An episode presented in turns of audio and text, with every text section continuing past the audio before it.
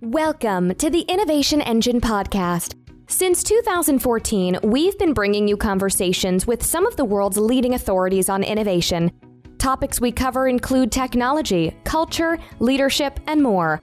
Coming to you from 3Pillar Global Studio in Fairfax, Virginia, here's your host, Will Sherlin.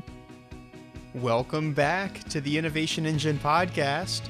For this episode, we packed our recording equipment up and made the short drive over to Reston, Virginia to visit the Refraction co working space and to speak with Rachael Stott, the director of the space. Rachael, as you may recall, was our guest a few episodes back when we talked about the importance of space and place in work environments. That conversation was so fascinating that we decided to go see for ourselves how Rachael has put into practice a number of the concepts that she talked about on that episode. So sit back, relax, and join us for this extended version of the podcast to hear how Refraction has set up an environment that encourages productivity, collaboration, and of course, innovation, and how you can too. But uh, we're, we're here with Rachael Stott at Refraction. Had such a good time talking with her uh, on the last podcast episode. Felt like we could have gone on for days. So we said, let's come over to Refraction and see some of the ideas in practice. Yeah. So that's what we're going to do. We're in the lobby at the moment. And we have her uh, tiny drum set set up. We hear that's for your comedic timing. We can call it comedic timing. It's probably more accurately my Australian snarkiness. Um, that they like to put the drum, the hi hat hit afterwards. It softens the blow a little bit. Very nice. We'll leave Kevin Boyle here for the moment and we'll come back and catch him. Yep. And we're going to take you on a quick tour of the space. So we will start in the lobby here, and this lobby was designed so it's multi-purpose. So there's glass doors on both sides, so it can be isolated as an event space. There's couches and chairs and tables that can be used for conversations like this, mm-hmm. where you're not in a meeting room, you're not collaborating at a desk. You maybe don't want to let the conversation go just yet, and so there's a chair to drag your hand along, or a bench to stand around, or things like that to capture that spontaneous collaboration, because oftentimes that's where most of it happens. Yeah. Uh, you have your meeting, you have your formal discussions, your slides, and then the really juicy part happens when you're about to walk out. You've already got rapport, and you want to continue that discussion. So we've created spaces to capture that. Okay, nice. And, and I can see through the uh, sliding glass doors. You mentioned when we spoke last time that the kitchen is the hub of uh, all good activity when it comes to the workplace. So the kitchen starts us off. Yeah, the kitchen, Scandinavia, you always enter through a kitchen, a way of building rapport, sharing kind of the heart of the home. We didn't want our reception desk to be full of coffee stains. And we actually wanted the doors, which we were going to frost so that we could close off how ugly it might look. In practice, while we were waiting for the frosting to arrive, we actually liked the transparency and we never closed the doors. So we left it off. And so one of the first things you notice is what we point to when we have somebody arrive at the reception desk. We always ask, "Can I get you a, a tea or a coffee or a soda or a glass of water?" The same as you would when somebody arrives at your house. Sure. Starting that hospitality, uh, building that rapport, making people feel welcome. A lot of our furniture is also very domestic, very textural, kind of the things that you would furnish your home with mm-hmm. to make people feel that sense of kind of relaxation. The shoulders tend to drop a little bit, and we orchestrate that from kind of the moment they walk in the door. Yeah. And where do you get the furniture from? Actually, wayfair.com, Okay. where you would if you were furnishing a home. Mm-hmm. Some IKEA, of course. Particularly, we've got some cork tabletops that are in some of our offices and AV rooms and small meeting rooms that were actually designed by one of my favorite interior designers, which is Ilse Crawford. And she was the one who founded the wellness movement in interior design. So she was the one who designed the first hotel that felt like you were staying at someone's home as opposed to a corporate space, like a corporate hospitality space. And she's really pioneered texture and touch and design as a way to enhance how we feel in a space without really knowing why. And so she actually did a line for IKEA a couple of years back. It took them three years to design it, took us all like five minutes to order it online. And so we've used her cork in our AV rooms and our phone rooms, and we've echoed those cork with some of our um, our stools throughout the space, because touch, natural, and things like that really makes a difference to how we feel. Okay, very nice. Let's move on to the kitchen. Okay. Let's see how many coffee stains there are. We're not too bad today. we have a dishwasher coming because what you can't see at home is our sink full of drip drying coffee mugs. But what we have here is uh, essentially a galley kitchen teamed with a high bench, lots of stools. We never found a solution for our trash because we go through so much of it. So, giant trash bins, statement lights to anchor the space, and everything in here is black and white. This space itself actually used to be a copy room. No kidding. So, with the government contractor that was here before us, literally the bottom row and the top row of cabinets, there was another set on the other side, and it was just full of forms, paper, photocopiers, printers, cutters, spiral binding machines, things that we have never, ever, ever in the history of our time in this space seen in this space. We go through maybe four or five reams of paper a year. so we repurposed what was the coffee room into a, um, a kitchen because when we first moved into the space, it was a sublease, and they kept the kitchen on their side. It was an awful kitchen. When we got the whole space, we tore it up and started again. But lots of bench space for toaster ovens, microwaves, coffee machines, Keurigs for tea, espresso machines, instant hot cold, and lots of space to stand around. Two refrigerators just on this side. We have another kitchen on the other side with our other entry that is about the same size. So we really maximize the space of where people could feel as though they were at home. So yeah, there's a, a whole lot in here, including bottomless coffee, tea, beer, soda, iced tea, fruit, yogurt, snacks, nuts, cereals, chips, Doritos. They go really fast. Heaven forbid we're ever out of chocolate covered almonds. I think they would have our heads. So lots of space for people to mill around. And then there's spillover tables immediately adjacent, designed for where people can eat. And actually, it doesn't often happen that way. We find people collaborate around those round tables. So they drop laptops down, they grab a soda, sit down, and they have a meeting, particularly our millennials. They much prefer to sit around a round table with their laptops and a can of Coke in their hand than they do to actually bother booking a meeting room and kind of plugging things into a TV and, and all that kind of jazz. They prefer to just have a conversation and get it done. Yep. And I noticed that the chairs do not recline at those tables. They do not. lots of stools, lots of non reclining chairs. Just behind us, actually, we have our nursing room. So we had a giant quiet room in the old space. And by giant, it was the second largest room in the space. We were really adamant that it was important to have a quiet space where our introverts could retire to. Mm-hmm. And even where our extroverts, we get tapped out. If we're constantly collaborating and we have to feel like we're constantly on and we're constantly saying yes to when people ask us for help or conversation, uh, then what we tend to do is put our headphones on, stare at our screen, and block out everything else. And so, in a constantly extroverted space, like just beyond our kitchen, we have our open co working floor, it actually decreases collaboration if there isn't the idea of a place to retire to. Most people never actually use it. Mm-hmm. But no one wanted to let go of the idea that they could escape it if they needed to. So we wanted to keep our nursing room, oh, sorry, our quiet room, mm-hmm. but we also had an increase in females in the companies within the space, which was fabulous because we were aiming for that. Easier to attract the fairer sex when there's not cords running along the floor and empty beer cans everywhere and kind of a very programming culture which we were working against. Mm-hmm. So we did see the ratio of females to males rise in all of our companies. And so a nursing space was something that we thought, or well, wellness room, we thought would be really important. We only found about five to seven people used our quiet space regularly. So as opposed to having a large unbookable space, mm-hmm. we made it a bookable room. We gave our nursing mothers first right of refusal. They can book it first. If it's not booked for them, anybody can book it and walk in and use it. And so bean bags, comfy chairs, obviously a refrigerator, lots of plugs, nice views, quiet little space for people to maybe power through on a deck if they want to, catch a few Z's, listen to some music, let off mm-hmm. a little bit of steam. There's absolutely no phones, no conversation, no Nerf darts.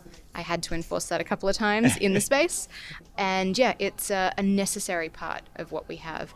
And um, still, not a tremendous amount of people use it. But when we survey them about eliminating it, we had a resounding, almost unanimous no. So humans like to know that there's a place that we can escape to.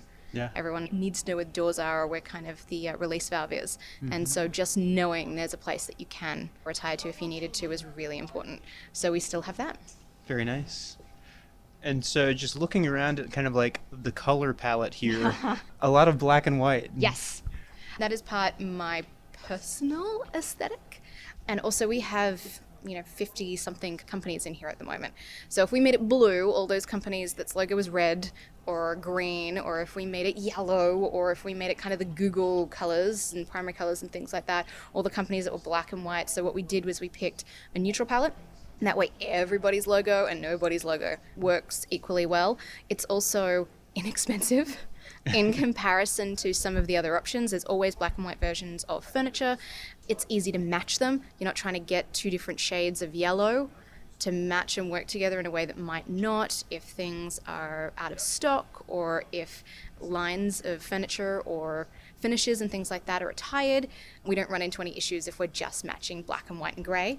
We also have very angular aesthetics in the space. There's lots of lines and angles. There aren't a whole lot of aside from our round tables, there aren't a whole lot of round, and there's very little, I guess, that speaks to specific subcultures. So it's all, if there's any art in the space, it's mostly design based or it's graphical, so that we're not referencing any particular subculture to make any people feel more or less comfortable. So it's cheap, it's effective, and it's striking. You don't have to spend a whole lot of money to um, make something look really striking if you've got black and white. Yeah. And let me ask, we haven't peeked our way or our heads all the way around the corner and seen the rest of the floor, but at least at 3Pillar, there is a, a growing movement to standing. Yes. Is that something that happens here as well? Yeah, we actually started experimenting with Varidesks so that people could try them out and stand and things like that. We try to keep the desks and chairs in the space relatively uniform. Mm-hmm. And so we've looked at a number of different options. We discourage people from bringing their own furniture to the open co working floor.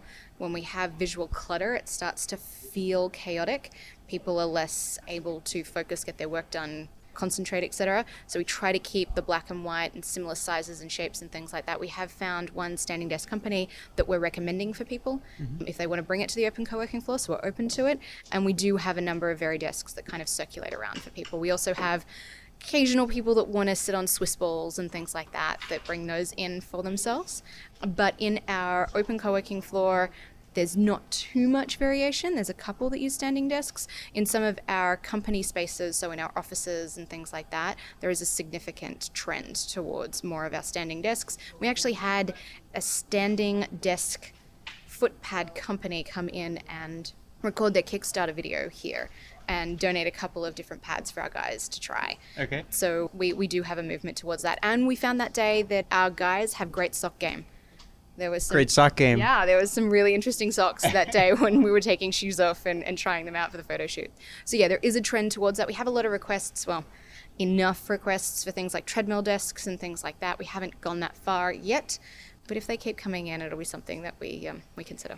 Yeah, I can get behind the standing. The treadmill desk just, I don't know. Something about it to me is like, it's like there's too much multitasking going on. Yeah. Part I, of the benefit for me of exercising is like I am forced to get away from well, work for a little bit. I guess it depends on what your priority is and what happens outside of work. I sure. know exercising outside of work is, is probably difficult. I run around after my kids more than anything else. But the, the thing I think we might do if there is a push for it, which is what we did with standing desks, mm-hmm. is we made two of them bookable and in the space, kind of just around somewhere. So people who weren't sure if it was something that was right for them mm-hmm. had the opportunity to try it out with a really low barrier to entry, and then they could decide for themselves whether it was something that they wanted in their own space. Yeah, very nice. Well, can we walk the floor a little bit and see we, what there is to see? We can. On our left hand side, we have a series of meeting rooms, all of them round tables, straight back chairs, no recline. In the corner, right over in the corner, we have what's called the lounge, which is couches and lift top uh, coffee tables with a TV on the wall, and it's way out of line of sight.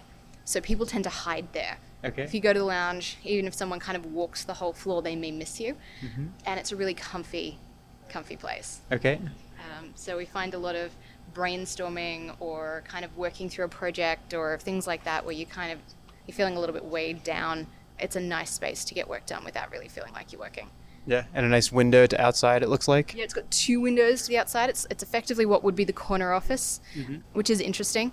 Yeah. in an old kind of 30 years ago corner of corner office would have been something of status. We don't have a single ceo in the space in a corner office we actually have a number of them who intentionally sit on the open co-working floor with their teams mm-hmm. even as they start to grow we're negotiating with some of them to so they can grow into more open seating as opposed to growing into an office with open seating because they want to maintain that direct eye contact and, and the easy discussion with their teams without needing to physically get up and move.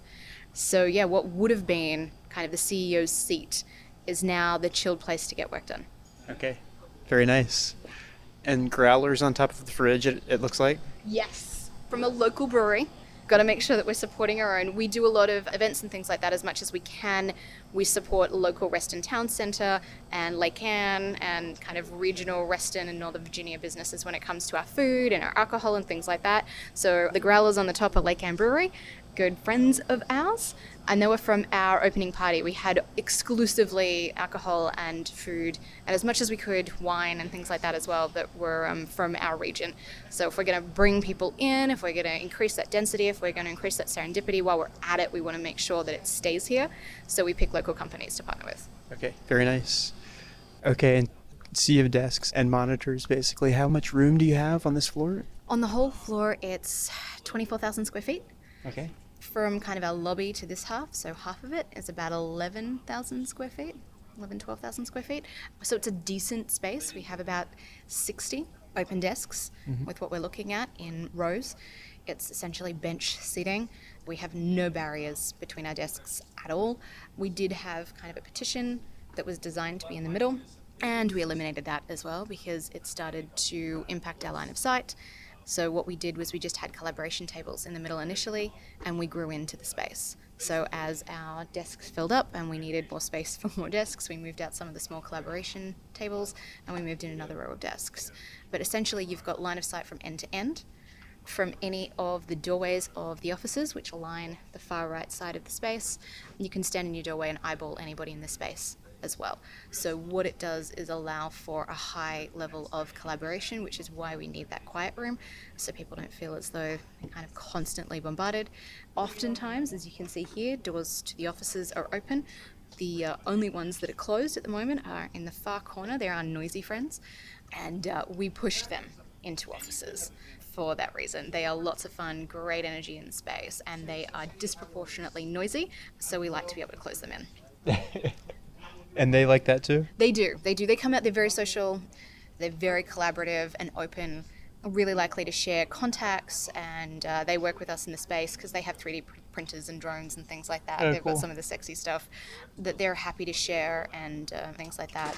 Actually, there's a, a little 3D printed head on the desk over there, if you can see the lime green bust of an individual, and they actually had the technology that did that. So they kind of do a, a 360 photo in 3D of somebody's shoulders and head, and then feed that into their 3D printer, and it spits you out a number of hours later a 3D bust of an individual. So they're really cool, but they're noisy. So they're the only ones with closed doors. Everybody else, for the most part, unless there's a meeting or a call happening in our offices, we have our doors open and we encourage that. Mm-hmm. The moment you close your door, then you change the culture in your team if you have team on the floor as well. It decreases transparency, it decreases engagement, it decreases a whole range of things. There's no real productivity gain outside of if it's too noisy out here and it's interrupting your call. So our guys are pretty good that way. And as you can tell, it's relatively full at the moment mm-hmm. and it's still pretty quiet. People are having conversations, that's not an issue, but it's not like a raucous environment. So most of our entrepreneurs are older. Actually, stereotypically in this region, the average age of founding a company is about early 40s, 42. Okay. So we're not a frat house. We don't encourage that kind of behavior either. Everyone's allowed to have fun, but a lot of real work happens here and a lot of it is very heads down.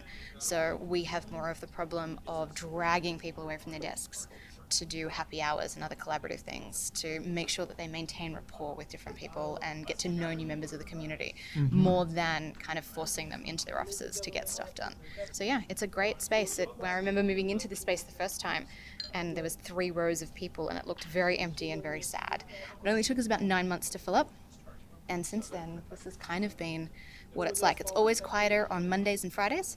We've put that down to if people are going to work from home they mm-hmm. tend to work from home on mondays and fridays and give themselves kind of a, an easy start to the week or end to the week and kind of a, a faux long weekend and that telecommuting and flexible work schedules and things like that the vast majority of our companies operate that way Yeah. so we see a decline in people on Mondays and Fridays, but Ironically, on, for example, when Loudoun County, County or Fairfax County have a teacher workday, you may find six to seven elementary school children in the space with iPads or playing with our. Um, we've got someone over here nodding because that was my kids a couple of weeks ago. So they're either on iPads or borrowing Nerf guns or playing on the arcade games or just generally reading and, and doing stuff like that. We've got plenty of space for them. We don't have a policy around kids as such, but it's never bothered anybody and it allows for that really inclusive work environment where you know people can just get their stuff done regardless of what's happening outside of the office mm-hmm. and you mentioned kids what about pets Nope, we're not allowed to have pets. Okay. That's a, a building rule. There's a bunch of things we're not allowed to have because of the building insurance policies. So we have no pets in the space. Although we do have a, um, a sizable petition of people who would like to have pets in sure. the space.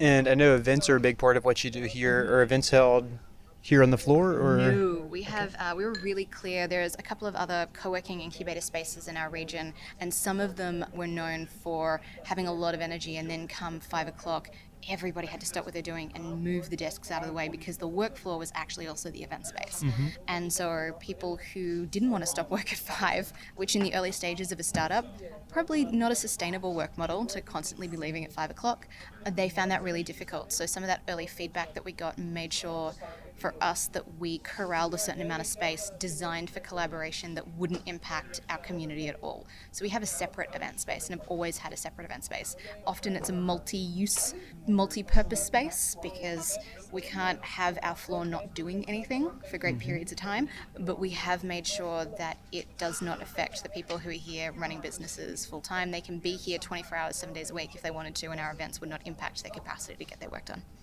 And you mentioned the arcade games. Yeah, that's in the event space. Okay. Is the event space on this floor? Yeah, yeah. We just have one floor. It's kind okay. of a loop. We can keep walking around. Sure. So if we take, there's a little side alley down here. These are some of my favorite rooms. You can see oh, here nice. we have just a, um, a small sofa and an armchair and a lift top coffee table. Lots of glass in the doors and side lights so that if you're in here and say you need to get through a slide pitch deck, or if you have some work that you need to do that you really need to power through and not be interrupted, people can book these rooms, close themselves off. People can kind of frantically wave at them if they're needed for anything. But it's a really comfortable space. The reason that we designed these spaces were not for that, which is kind of people using it as a, a makeshift quiet room. We designed them because they're very homey and there's not a desk between people. Mm-hmm. All of the furniture is low and comfortable, and it's designed to build rapport. So if you were going to have a difficult conversation with someone, you're probably going to have them sit down on a couch. So they were designed so that our team leads, for example, within our companies, were not giving performance reviews or having difficult conversations around HR issues with a desk or a table in front of them. Mm-hmm. So what it does is it if you put a desk in between people in those difficult conversations, then you're already creating an us and them or a power dynamic. Whereas if you're sitting alongside someone, or you can like kind of slide a laptop or a screen, because there are no TVs in these spaces or whiteboards, if you can slide a screen between you, then you're on the same side together collaborating around the data or the issue or things like that. It changes the dynamic of the conversations that take place. And by allowing their couches, so clearly they don't recline, but the angle's a little bit more relaxed. So it allows people to kind of take some space and, and lean back a little bit without really allowing them to disengage. So the spaces were very intentionally designed for some of the conversations that we didn't have any spaces in our old first iteration that supported those conversations. And uh, we didn't give anybody any advice on these rooms and they are the rooms that are often most booked. We're asked most about furniture by people who leave the space if they mm-hmm. can get some themselves, and people instantly figured out what they were designed for. It was one of those easy kind of Apple moments where you take an iPad out of the box and you already know how to use it. Yeah. It was one of those situations. People already figured out what they were used for, and they use that way every day. Very nice. And the rooms are named after different types of coffee. They are. We thought you, you say to someone if you're going to have a conversation, let's go grab a coffee.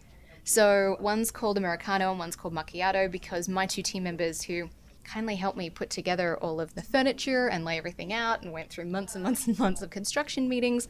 One of them drinks macchiato and one of them drinks Americano. so we nice. honored them in that process. Nice homage. Yeah. And immediately adjacent, we have our other interesting type of room, which we're actually investigating at the moment because it was based on one of the biggest challenges we had in our old space. So we had a giant boardroom that fit about 24 to 26 people in it, which for small startups, oftentimes you could fit their entire company in there twice over with room to spare. Mm-hmm. And it was only ever used for when board meetings were happening, like where kind of VCs would come in to visit, essentially, or if we loaned it out to nonprofits and things like that. And what you would most often find is there would be one person or two people doing a video conference or a demo because most of our companies are software as a service, kind of SaaS B2B companies. So they do a mm-hmm. lot of demos. And so it'd be one or two people in there with a laptop doing a demo in a giant boardroom. Whereas if we had kind of sectioned it out, you could have had four or five of those conversations or those meetings happening simultaneously. And we were running out of meeting space. Mm-hmm. If you didn't get your meeting in a couple of days in advance on the calendar, you were kind of out of luck for a room. So, what we did was intentionally design rooms that were designed for those kinds of meetings. And we did lots of surveying of our community beforehand, how often they did video conferences and phone conferences, how many people were in them, how long they were in there for, and we figured out how many roughly we might need. And so we built these rooms specifically to house two, maybe three people, a laptop, blank white wall behind you if you're on a video conference, for example, and a phone. So there's no whiteboards, there's no TV screens because they're completely superfluous for those kinds of meetings. We have six of them within the space. And what we've found is that a couple of them are used pretty regularly for that purpose. People still use our coffee rooms because they're a little bit more comfortable for that purpose, or they'll book a meeting room if they prefer. Meeting rooms have windows, these rooms don't and the two of them that do have windows are booked constantly almost. So we found that the design was the functionality was specific to the problem, but the design and execution is not actually having the same impact as we imagined that it might. So we're actually looking at reimagining some of these rooms, the ones that are least often booked, mm-hmm. to see what other functions within the space that people are finding they need more of that we could use them for. So we're looking at the data on that at the moment, and some of them might become more phone rooms, just unbookable phone rooms where people can walk in and have phone calls. Because we have four of those in our lobby, they are constantly in use. So creating some more of those might free up some space mm. in our lobby and stop people kind of pacing the hallways on uh, conference calls, which is kind of people's typical backup plan. Yeah. Yeah. But these are all because they're AV rooms. Uh, designed for phone and video. We had considered, because they're all in pairs, naming them Gin and Tonic or Jack and Coke, but um, that kind of flew in the face of our anti programming culture. So we named them after albums. So there's no signage on the doors. It's just literally the album, and the vinyl is inside there. I've got to say, I don't recognize the cover of that album. that one is Coldplay X and Y. Okay. So what we did of six decades we took kind of the top five grossing albums of each of those decades, or kind of roundabout there, and we tried to make sure that it was an inclusive list. So we didn't want, because most of our executives are in their 40s, we didn't want kind of just the 70s and 80s, for example, um, appearing on the wall. So we have X and Y. Let me guess. Okay. From the 80s, Billie Jean. Yes, we actually have. Well, we have Michael Jackson Thriller.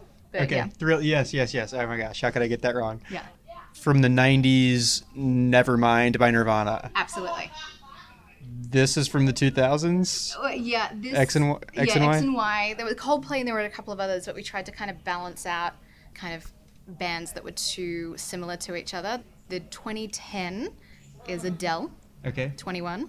And we picked one of my favorite albums, which maybe I'm more like um, Highlander that never ages, but um, one of my favorite albums for the 70s, which was Fleetwood Mac Rumours. Oh, great album. Yeah, so that's on the wall. Anything from the 60s? The we, Beatles? No, we actually have one of our, my co founder is a massive Pink Floyd fan. Okay. So I only got permission for this idea so long as there was a Pink Floyd album on the wall. And so, for shits and giggles, as opposed to doing the obvious Dark Side of the Moon, mm-hmm. because also writing that in calendars, Dark Side of the, the, Moon, is just a really difficult, cumbersome, it doesn't fit yeah. at the top of the screen kind of thing. We use the wall. So, we have a you picture the of wall the wall on the wall. We do. And we've told people, like, meet me at the wall. and if you haven't been here long enough, people look at you like you've asked them to go and get you a left-handed spanner, like or a left-handed wrench. So it's kind of one of those inside jokes, as well as Nevermind, because people go, "I'll meet you at Nevermind," and there's kind of that. What are we really meeting? Is that on the calendar? So we had as much fun as we could with the meeting rooms, and funnily enough, we had an inordinate amount of meetings on naming meeting rooms. Our architects recommended kind of naming blocks of rooms, kind of A, B, C, D, and then numbers within that, like A1, B2 kind of thing, or naming the different types of meeting rooms by a number. So coffee rooms would be C, and then it'd be coffee room one and coffee room two, so C1 and C2. And it was just, it felt really clunky and confusing. And so we went, no, no, no, we'll just like come up with names. And they're like, well, what are you going to name it as? so we have our coffee rooms are named after coffee. We have our AV rooms that are named after albums, and the rest of our meeting rooms are named after innovators. And so we had a really interesting time because Lady Ada Lovelace was the person who wrote the first ever line of code or the first ever algorithm. But Lovelace has some other social connotations. So we actually had to name it Ada Lovelace. And we had to make sure that we had a, um, an ethnic split as well, that we weren't kind of only highlighting the white male innovators that we tend to recognize as innovators. We also had to cover off names like Jobs, which doesn't really sound great on a door.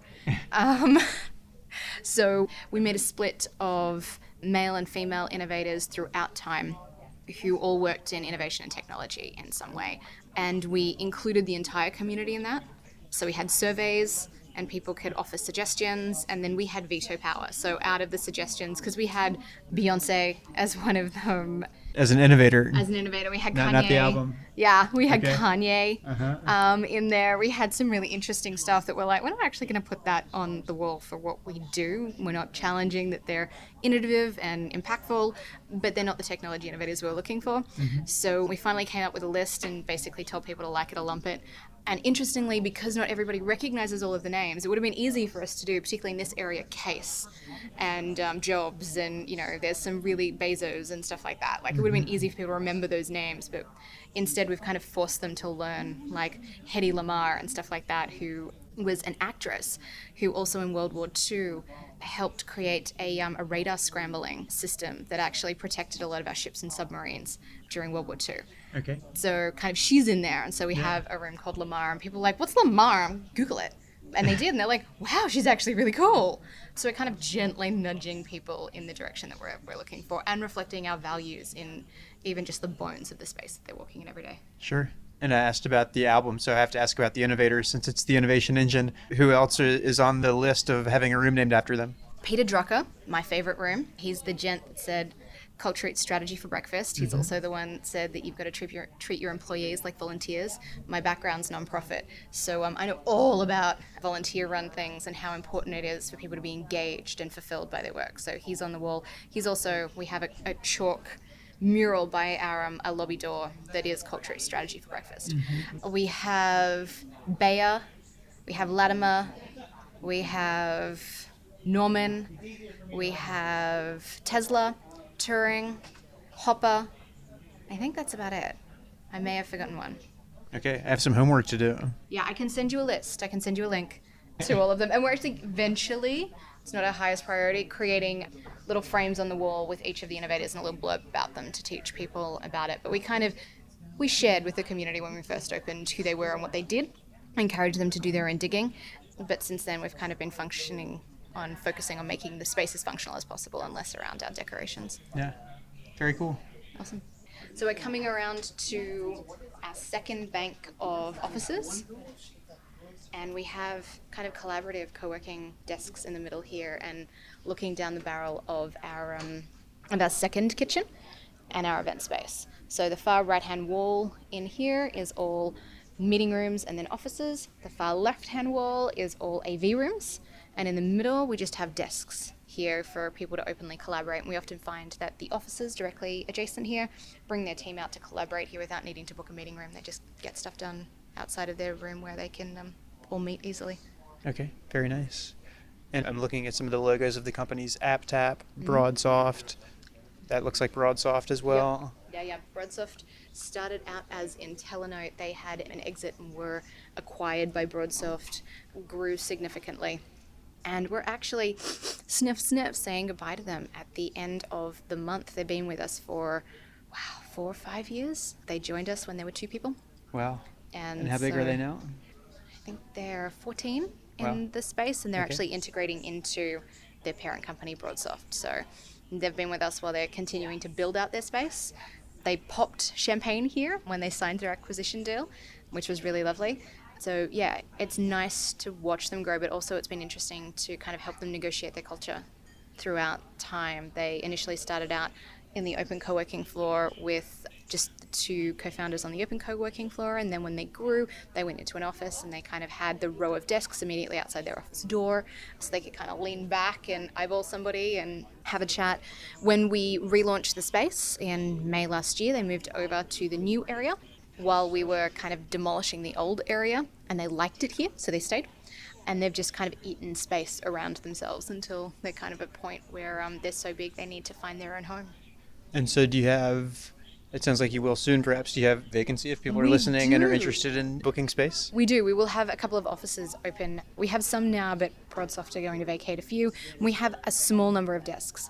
Our desks fill up quite quickly, which interestingly, in our first iteration, it was the other way around. Our offices sold first, and then the co working space filled up. This time around, it was the co working space that filled up, and the offices are nearly full. So it's interesting just in that three year window mm-hmm.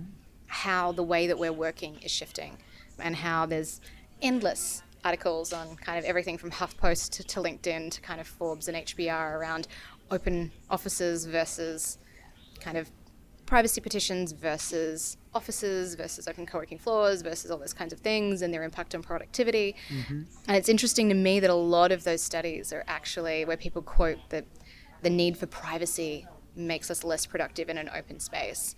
Those studies often, or the ones that they're quoting, and I, I've done my research on this, uh, a lot of the, them that they were quoting actually happened in the late 70s and early 80s the research papers that they're quoting, so we would no longer, in an academic sense, consider them relevant. And they were also happening at that nexus of where people were coming out of offices for the first time into bullpens. And so the reaction was often a reaction to losing their office as opposed to the experience of an open space. Uh, it's also a different generation to the one that we see in this space. Yep. No one was working in the late 70s typically that is Right. still in our space now. Yeah. So what we find is that people need the capacity to have different spaces for different types of work. They do not need an office. Some personalities would prefer it, and that's fine. But I don't know very many companies that can create spaces based on someone's personal preference, particularly with kind of people cycling in and out of jobs every kind of three to four years. Yeah. So functionally speaking, so long as you execute it well, an open co-working space or an open working floor for a company is actually highly productive and the papers that were written that first recommended that as a style actually recommended having a series of meeting rooms and quiet rooms and other spaces that people could retire to in alignment with that open co-working floor or that open kind of desk benching seating but when the valley got a hold of it they did what they usually do, which is the leanest version of it that they could possibly do, which was just chuck down desks and chairs, and that's all. And so it's not the science behind an open co working or an open working floor that is flawed, but often our execution of it. Yeah. Very nice. All right. I still don't see the arcade games. Okay, move down this way. so they're tucked around the corner just on the other side of our um, of our second kitchen. Now, our second kitchen is much the same as our first, galley style, giant, kind of waist high or a little bit higher than that, benching, two coffee machines, two microwaves, three refrigerators. I would normally be able to show you an endless row of coffee mugs, but they are currently on people's desks or in the dishwasher more toaster ovens, lots and lots of plates and things like that. We've got the back of a refrigerator here. Good friends of ours at Power Supply, which is another DC Metro startup that deliver food from the kitchens of catering companies or restaurants that are closed during the day, utilizing their kitchen when they're on their downtime and selling it, delivering it. They do to kind of yoga studios and gyms and offices like ours, essentially. For us, the benefit is amazing because it means despite the 30 two, I think it is, restaurants downstairs, in Reston Town Centre, we oftentimes find people that come in and don't leave until they go home. And so they're either eating Skittles and chocolate covered almonds and drinking soda, or we can give them a relatively inexpensive way to eat real food. And the real food means that they're more productive past 3 p.m. Mm-hmm. and they don't hit that slump. We also have nuts and yogurt and fruit and things like that to get them over those kind of 3 p.m. sugar crashes. And we've had a series of kind of lunch and learns to educate those who aren't educated on nutrition how to fuel themselves throughout the day. So if they do still reach for the Skittles, they know better um, and they know what the other options are. But this kitchen for the most part, is the same as the one on the other side, except we have a TV. So, what we found is when we first opened, some of the CEOs that came in this door, because there's a door adjacent to this kitchen, again, just like Scandinavian architects suggested, and would not get past here in the morning for the first kind of seven or eight days that we were open to their desk. So they'd get here, they'd grab a coffee mug, they'd make their coffee or their tea, and then by the time they turned around to get to their desk, they would have a line of people wanting to collaborate with them. So they literally just plugged in their laptop to the cords at the end of the bench and worked here, ate here, drank here, chilled here for the first week and a half. Took them a little while to figure out if they enter in the other door and go the other way around to their desk. They actually made it the whole way to the desk before people found them in the kitchen. They could put their bag down. But that TV meant that we can literally plug in an HDMI cable and collaborate in the kitchen around what's on that um, TV. Also, in the ceiling up here, we have a bunch of speakers that is linked to the giant projector in our event space, which is immediately adjacent. So at the moment, the doors are open, so it looks like one giant space. We can actually close a series of glass doors that separate the kitchen from the event space. So if there's something going on in there, we can kind of give them the space to themselves. Or if we have parties, we had some awesome parties here at the end of last year, we just clear out some of those desks because they're drop in desks as opposed to full time desks. Mm-hmm. And we create a party kind of throughout here, which, as you can see, you can't even see any of our permanent desks yeah. um, from this space here. So can create a party zone here and even in our lobby if we want to. Open the lobby doors on both sides and still have nothing touch our um, actual people who are coding and developing and, and building their businesses on either side. Okay, very nice. And I do now see the arcade. You do. The arcade. It's looks like a combo. Yeah, we've got two of them. Oh, watch out. Yeah. Um, you don't have NBA Jam, do you? I, oh, I don't know. I have to admit that I've never played them, ever. I have played Super Smash Bros. in the space. We have a um, giant projector up there. We hook it up to we use in Xboxes and things like that. And so oftentimes we have teams from kind of all throughout the space having um, Super Smash Bros. competitions. When the language gets a little bit blue, doesn't offend me as an Australian, but um, they kind of head into one of the conference rooms. But this space here is completely empty, which is rare, and it never looks the same day to day. So all of the furniture is easy enough to slide or push or lift and people even from the first day we opened this space felt enough ownership over it to just reorganize it the way they wanted to.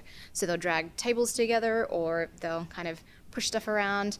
There's now a table in the very corner by the window because someone has decided that's their favorite place in the space and so they just plug in over there as opposed to at their desk. We have a um, popcorn cart hiding in the corner.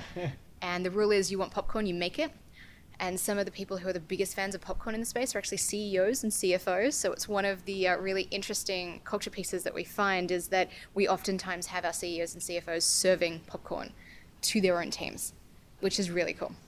Very nice. Well, I think we've made it full circle. I don't know we for sure. Have. The only thing on the other side of that is just more desks, more of the same. Okay. I and recognize yeah. those IKEA baskets from anywhere. Yeah, well, they were actually supposed to be thrown out they were an inexpensive way for us to separate a very noisy inbound sales team. So we had a team that was growing in size, and they were really noisy in comparison to the rest of the space. We didn't have a room big enough to fit them anymore. So what we did was we did the startup way, which is go to IKEA and hack it. And so we bought a series of IKEA shelves. I think it's Ex- Expedit I don't know. Some of the just the square shelves, so there's a, a, range of baskets that slide in and out in black and white because mm-hmm. that serves us. And we screwed them too high, so it's kind of eight boxes high.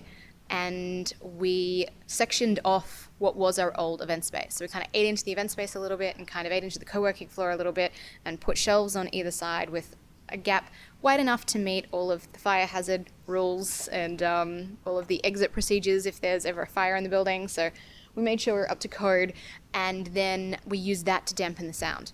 And that worked great until this space was built out. And then when our trash haul was supposed to come for us to get rid of all of the junk and the excess stuff from the build out, all the boxes and, and bits and pieces, they were due to go and then they were rescued. rescued or hoarded, depending on your view, by some of the companies here. And now they're used by some dev teams who didn't like how open the space was. And so they kind of created a, their own little hovel protected by trusty IKEA shelves in every direction to protect themselves from noise and light, which apparently is borderline allergic for most developers. And it sounds like there is a, a certain element of um, kind of allowing people to do what they want with their surroundings, I guess, to a certain degree. Yeah.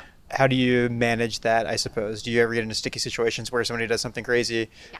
that you don't love? We do it with deep breathing, uh, but one of the things that we're grounded in is we don't, we can't know everything, and everything around how we work is changing so fast that the designs that are manifest in this space now are actually completed in the end of 2015. They didn't come to life until kind of halfway through 2016, and kind of we're now kind of getting towards the beginning of Q2 in 2017. So even if we got people's very specific brief, we're talking nearly two years ago. And so the pace of change and even the size and dynamics of different groups have changed. So we can't be right. There's no right in this. I'm already rewiring parts of the space mm-hmm. because the technology demands and kind of the Cat 6 demands for who needs to be connected and how connected they need to be and things like that has changed in the past less than two years. So we're grounded in our humility of kind of this is our stab and especially with space you can't know how it's going to be utilized or how it's going to feel until it's done. And by that stage it's kind of a little bit late to change your design. Mm-hmm. You can iterate it. So we built the space so that we could iterate it easily and that the double-edged sword is that so can everyone else. Yeah. so we do when something like that changes, and we've actually got a new basketball hoop in one of our co-working floors that was kind of pulled in there or, or bought and delivered by one of the team leads for their team that kind of their team loves it and adjacent teams hate it so we're kind of stuck balancing those briefs and i'm actually for one half of the space in the middle of a space reassessment and redesign mm-hmm. to figure out how we might better place things to make the teams that are within there more effective. We've actually got some teams that are about to finish, I'm not going to say anything, touch wood, a fundraising round, in which case the team's about to grow dramatically, and we're looking at how we can accommodate that with our existing layout or how we mm-hmm. might augment things. So if they choose to grow the way it looks like that they might in the hiring plan, Yeah. that we can still accommodate them when we can't shift walls. So yeah, we're kind of good at making things work. I can read a test plan or a test fit as good as most architects at this point, and we get a lot of requests from people who want us to run a refraction in a space that they have. And oftentimes people send me test fits, and from my experience building out two of these now, I can look at them and go, "That's not going to work." No, thank you. Or the design of that building itself is not conducive to collaboration. We're not interested in engaging. Yeah. So we're getting good at figuring out what might work, but we're also we always have our ear to the ground. We're always talking to different teams and team leads, and and we're actually now starting to see Generation Z in the space. There's not a whole lot of data on them yet because they're literally in their very early 20s. And so a lot of startups hire people straight from college, and they're mm-hmm. kind of the bleeding edge of Generation Z who have a different profile altogether from Generation Y. So while everybody else is still grappling with, oh, what, do you, what are we going to do with millennials? We're starting to think about, wow, okay, how are we going to accommodate kind of the next few years of hiring, which a lot of them are going to be Generation Z. Mm-hmm. So we're constantly reassessing space and how it functions. I'll ask about special considerations for Generation Z, and then we can wrap things up. Is that okay? Yeah, well, I might have to give back to you on how to orient space for Generation Z. What we know is that they're more digitally native than even Generation Y, and they're more group focused. So we're imagining that even benching might not be the best way for them, kind of pods uh, where people are facing each other as opposed to kind of side by side and shoulder to shoulder is probably going to work for them. We'll have to experiment and test that out. They also did a whole lot of, in college and in, in school, they did a lot of like breakouts in little teams in a giant space. So they're used to flexible furniture and flexible use of things and everything being portable and uh, things like that. Apparently, they're supposed to be incredibly independent, so we'll see how that plays out. And also very resilient because they grew up with the backdrop of everything from kind of 9 11 to kind of the GFC. So we're yet to see. I think we only have two or three of them in the office yet, and so far they're pleasant individuals that seem to fit in very easily. and We haven't had to make any special considerations for them yet. But our next kind of space planning, we always did representations of generations from kind of as far up as we had. I don't think we had any boomers, but Gen X and Gen Y. Now we'll be specifically seeking out Gen Z employees so that we can kind of quiz them in the same way and find out how they prefer to work. Because when we did that with our Generation Y, we actually changed some of our plans because their feedback was even different than what we anticipated. Okay, nice. Well, if you enjoyed this episode, definitely listen to the first episode that we recorded together on the importance of space and place, or place and space. I forget exactly how we couched it. But Rachael, thank you so much for the walkthrough refraction. Great to see some of the ideas in action. Yeah, my absolute pleasure. Come back anytime. And when I do figure out how Gen Z is different, I will let you know. Okay, perfect. Awesome. Thank you so much. Cheers. Thanks once again to Rachael Stott for being a fantastic host and opening up the doors to the Refraction co working space so we can see how they encourage innovation and collaboration there. If you'd like to learn more about Rachael, you can follow her on Twitter at, at Rachael Stott. That's Rachael spelled R A C H A E L, and her last name is S T O T T. If you'd like to find out more about the Refraction co working space, you can visit their website at www.refractionpoint.org and you can also follow Refraction on Twitter at, at RefractionPT. If you liked what you heard on this episode, please help spread the word about the podcast on your social media networks of choice. If you choose to do so on Twitter, don't forget to mention at RefractionPT, at Rachael Stott, and or at Three Pillar Global. That's three pillar with the number three. The Innovation Engine podcast is produced by 3Pillar Global, a product lifecycle management and software development company based in Fairfax, Virginia. Go to our website at www.threepillarglobal.com to find out more about our services. You can subscribe to the Innovation Engine through the iOS podcast app, SoundCloud, and Stitcher Radio, and you can also ensure that you never miss an episode by going to threepillarglobal.com slash podcast. There you can sign up to receive fresh new episodes of the Innovation Engine in your inbox each time one comes out. You can also download our very own iOS app, designed and developed in house here at 3Pillar, by searching for the Innovation Engine in the iTunes App Store. If you like what you hear on the Innovation Engine and you live in the world of product and software development, you may like our sister podcast, Take Three you can find Take 3 at soundcloud.com slash take 3 pillar with the number 3 or on iOS devices by searching for Take and the number 3 in the podcast app. On each episode, my partner in crime Julia Slattery talks with two 3Pillar team members to get quick takes on the trends, technologies, and tools that are changing the way software gets made and business gets done.